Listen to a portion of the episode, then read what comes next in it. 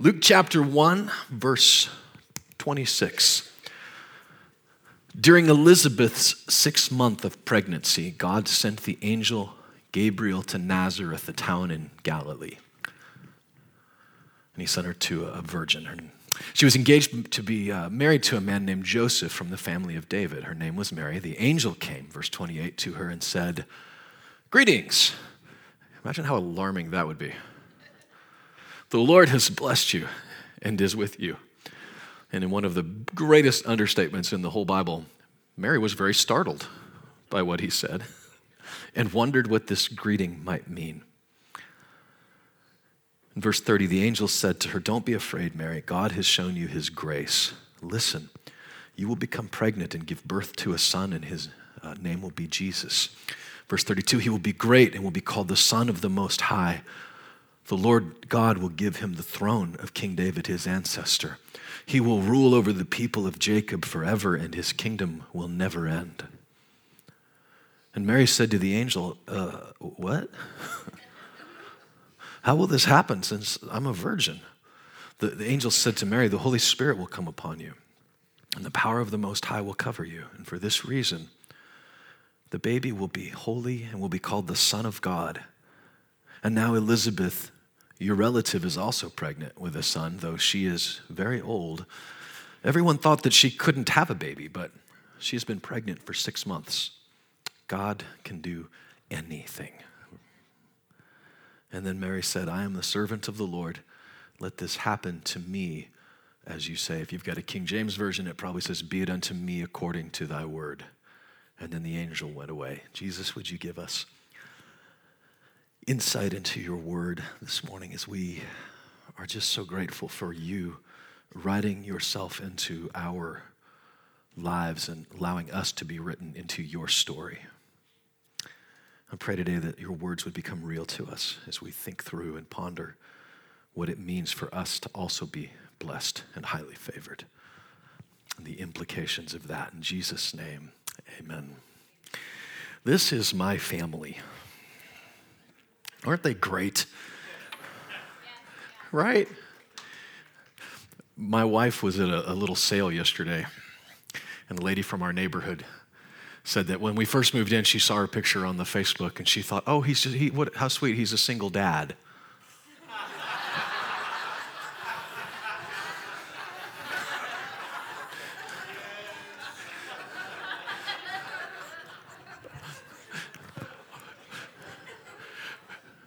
True story. Yesterday at the bouncy house, my 21 uh, year old daughter was in charge of the bouncy house for a little bit, and there was a 13 year old young man in there, and he was kind of getting a little carried away. So she called him on it, you know, hey, you need to calm down. And, and he basically starts giving her lip.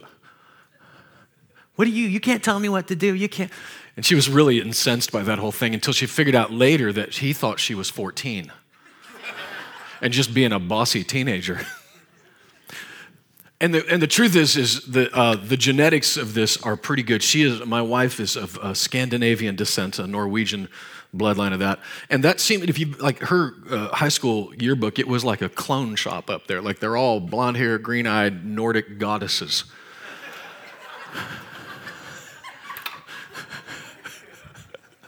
because of the, the whole genetics thing in play. Um, and I apparently got a Baldwin thing going on in my genetics. So somewhere God brought this together. The genetics that are at play in all of our lives, the DNA, the uh, geneticists are saying, plays a role in so much in who we are. Recent studies are showing that it could play as much as a 50% part of even who our personality is, of who we are.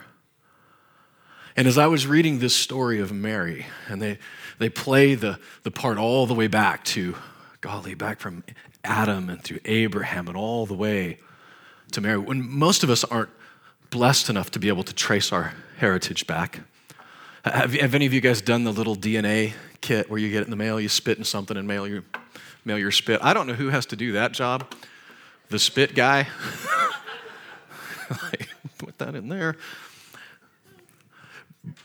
But it's because inside of us, we kind of want to know where we're from and, and, where we've come from. And, and what I'm intrigued by is that Mary gets to know something. We get to know about Mary something that I wish we could know this side of heaven, I believe on the other side, and that was that what the psalmist said in Psalm 139, verses 13 through 16, is that you made my whole being. You formed me in my mother's body, and I praise you because you made me in an amazing and a wonderful way. What you have done is wonderful, and I know it very well. You saw my bones being formed as I took shape in my mother's body. And when I was put together there, you saw my body as it was formed. And this is the part I love, verse 16. All the days planned for me were written in your book before I was one day old. And I was wondering this week, I wonder how long before.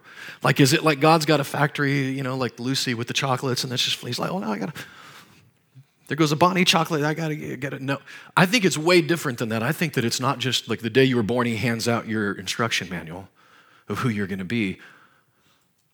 I believe before means before, if God is infinite. And in Mary, we get to see that. And that what God was doing is what science was kind of confirming is that he was able to use the building blocks of her genealogy, her geography, her chronology, and all those are what writes her biography. And I believe that that is what is still happening today. See, Mary's genealogy we can trace all the way back to the book of Genesis, chapter 3, and verse 15, which is where we hear the word from uh, scholars, proto evangelicum, which is basically a word you use to justify a seminary degree. I, have learned a lot. I got to know that word. All that word means is uh, the, the first mention of the gospel. But in that proto evangelicum, Genesis 3:15, God says to Eve, "Your seed will crush his head." Speaking of Satan, the first mention of a plan that would be enacted that would lead all the way from the garden to Mary. Her plan before the first you were one day old, Mary, I had a plan for you. And it would be God saying, I'm going to make it so that this plan is going to be put in motion. I'm going to split it down to 50% of the population. It's going to come through a female, not through a male. And maybe Eve didn't even understand the biology of the fact that she didn't have a seed, but she would understand, Mary would certainly understand that it meant that a virgin would give birth miraculously. And it wasn't just 50% of the population, he would narrow it down to one strand of it through a guy named Abraham, and in Genesis 22 18. But not just through Abraham, Abraham's son, who he would give birth to when he was very old. Abraham did what you did, what I do, which is he hey, this doesn't seem like God's really coming through for me, so I'm going to help him. And he gives, he makes a little baby named Ishmael. And at one point in Genesis, he says, Oh, God, let Ishmael be the one. He knew that there was going to be a promise that was going to come through him, that his uh, seed would bless all of the nations. Let it be Ishmael. But God said, No, it has to be Isaac. And I wonder how much of that was because there was a specific DNA, a specific genetic makeup that he was looking to have in Mary throughout the millennia that would come to her and it would go through Isaac and not through Ishmael. And not just through Isaac, and not, uh, Isaac would give birth to some sons, Jacob and Esau. The oldest, it makes sense that it would be him, but it wasn't, it was Jacob. And I take a lot of hope in that because Jacob was a heel snatcher. He was a liar. He was a conniver. He was a guy that was always screwing everybody. And then in one of the greatest twists of fate ever, Jacob is going to get his, his beautiful wife, Rachel. He did everything he could. He worked seven years for Rachel. And his father in law, Laban, totally ripped him off, hosed him. And he wakes up next to Leah. And Leah, bless her heart, would live a life of sadness. But Leah would give birth to a, a son named Judah. And Jesus would be a lion of the tribe of Judah. You see, God's will, we can try all we want to. I am not smart enough to get out of it, and I'm not too dumb to fall away from it.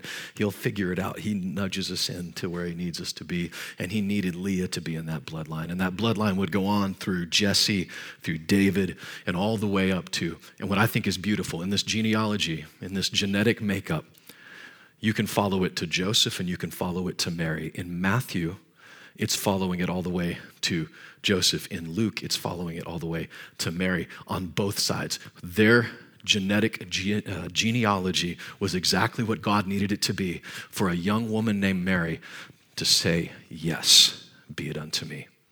And it wasn't just her genealogy, I believe, was also her, her geography. You see, the Bible said that they would, he would be uh, from Bethlehem. There's a prophecy in Micah, but, but Mary was from Nazareth. And Matthew tells us that the prophets, everybody just knew that he would be called a Nazarene. So, how does a Nazarene be born in Bethlehem, right? Her geography, she was in this little backwater town, the Bible says, I think it was Philip or Nathaniel said, Does anything good come out of Nazareth? And I don't know where you were raised, but that's what people said about my town. Does anything good come out of Nebraska? Is anything good in, in the I Heart Spring Hill page, which is a beautiful drama being writ, written every day? They joke about the being on the Columbia, the Maury County side, the seedy side of town. And you guys that live on the seedy side of town, unite. I was from the seedy side of town. I wasn't necessarily from on the wrong side of the tracks. I was from on the tracks, like, like on, literally on the tracks. That's where our house was. We would take pennies and quarters and lay them on the tracks and let the trains come and squish them, which my kids have done. They thought that was the greatest thing they've ever seen, and we just took it for granted. But in a little town, Superior, Nebraska, named with no sense of irony, where I was raised. Jesus was raised in this little town called Nazareth. That's where Mary was raised. And what's important about that when you think about the geography of it is those people are family. They're tight with each other. And not only that, but it's a little town. So I was in a town of about 1,500. My graduating class had about 50, of which 25 were were females. Now, putting in motion that idea, if there's only 400 people in the town of Nazareth at that time, that would mean there might have been 10 to 15 girls that could even possibly have been who it was. And of those, how many of them would have been a virgin betrothed to someone from the family of David also? I would say to you, only one. It was Mary, and it was her story and her geography that was what made who she was and put her in a position to be the one that God had spoken of thousands of years before. And not just her genealogy, not just her geography, but the chronology of it is everything. The timing of when she was to be born was perfect. See, Daniel chapter 9 speaks of this prophecy where there was 173,880 days from the moment this was spoken to the time that Jesus would present himself, Messiah would present himself. And scholars that are much smarter than I and that have much better tweed jackets than I could ever dream of have done the math and figured out that that 173,880 days was the exact day that Jesus would ride into Jerusalem on a donkey and declaring himself as king. Mary's chronology was the perfect timing. It says in there that it was six months into Elizabeth's pregnancy that she, was, that she found out. See, Elizabeth was given birth to a guy named John who was called and prophesied as well that he would come. He would prepare the way, that the spirit of Elijah would come first. Everything about what happened with Jesus, the timing was everything. In Galatians, if you doubt it, tells us that in the fullness of time, Galatians chapter 4, in the fullness of time, that God, uh, the woman would give birth to the Son of God that the full, in other words, all the time I've filled it up, there's no more time. This was the perfect time for Jesus to be born. The chronology was everything. And what I am saying to you this morning is really quite simple.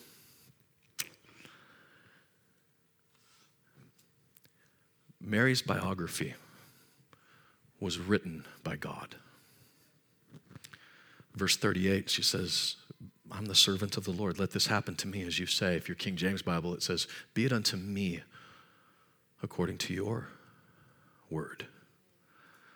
And what we learned from Mary's Christmas was that her history, the, the genetic makeup thousands of years before, was being written and put in, things were being put in motion that would lead her to the perfect place in the perfect time. She was the right person in the right place at the right time.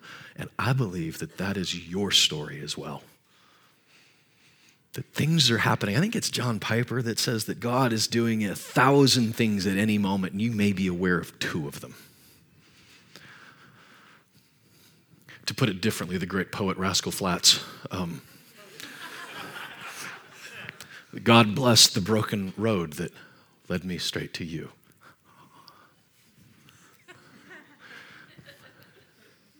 The reason a song like that speaks to like platinum records is because we all can look back and say, oh, I get that. Because in our own lives, we can look back and see that it wasn't just that I happened to go on a mission trip when I was 16 years old with a guy named Ron Luce, and in my uh, room in Guatemala for a whole summer was a guy named Brian Van Bruggen, who was an 18 year old at Oral Roberts University, who just happened to be from a town of a thousand people in Park River, North Dakota, where my wife was from. It, it isn't just that I would go to work at a little restaurant with a lady that was from Park River, North Dakota, where my wife was from. It isn't just that a lady named Bonnie would come to work there and say, You know, you really should ask out Shannon. I think she'd say yes. like, don't tease me. Because I'll do that right now. I got White Heart tickets.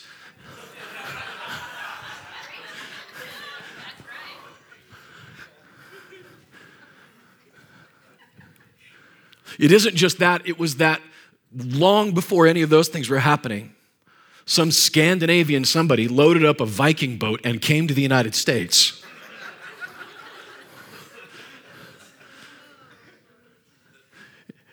It's that my ancestors who were headed to Oregon looked in Nebraska and said, oh, This'll do. That's good enough. quitters. My ancestors were quitters. they, they didn't even wait till it got hard. Like they're like, oh. It's that before any of those things, God was putting things in motion long before ancestors that happened to put us in a place that brought us together. And if you look back into your history, the good, the bad, and the ugly all works together. God does not waste your pain. We've shared it here before, but it's worth remembering that it was Jacob that really wanted Rachel so bad, and he did anything to get her. And he had to work an extra seven years, and he made Leah miserable for her entire life. And he gets Rachel, and Rachel, she's making him miserable now. She's like, Give me children, else I'll die. She's just angry. Just anything, just give me kids. And of course, what happens is she has two boys and she dies childbirth. But what's interesting to me is in Genesis 49, at the end of Jacob's life, Jacob is prophesying over his children, and he says, I'm getting ready to go to be gathered to my ancestors. And he says, Bury me with Leah. Leah was God's will for him the whole time. And even in the brokenness and in the hurt and the pain, even in Rachel, she would give birth to a son named Joseph, and Joseph would save all of Israel and keep them alive long enough. Where I'm getting going with this is that if you can look back into your history and know that God has been in charge of it the whole time, then you can certainly trust Him with your destiny.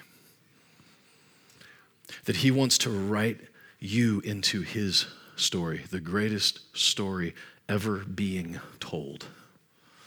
And it's a story of you being written in. See, there was a Russian cosmonaut named Yuri Gagarin. Gagarin? Gagarin? That one.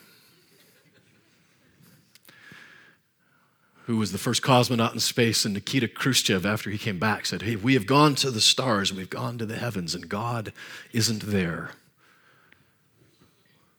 C.S. Lewis said that if you are a character in a play of Shakespeare, if you're Hamlet, for instance, you can't go to the rafters to find Shakespeare. You don't go to the audience to see who Shakespeare is.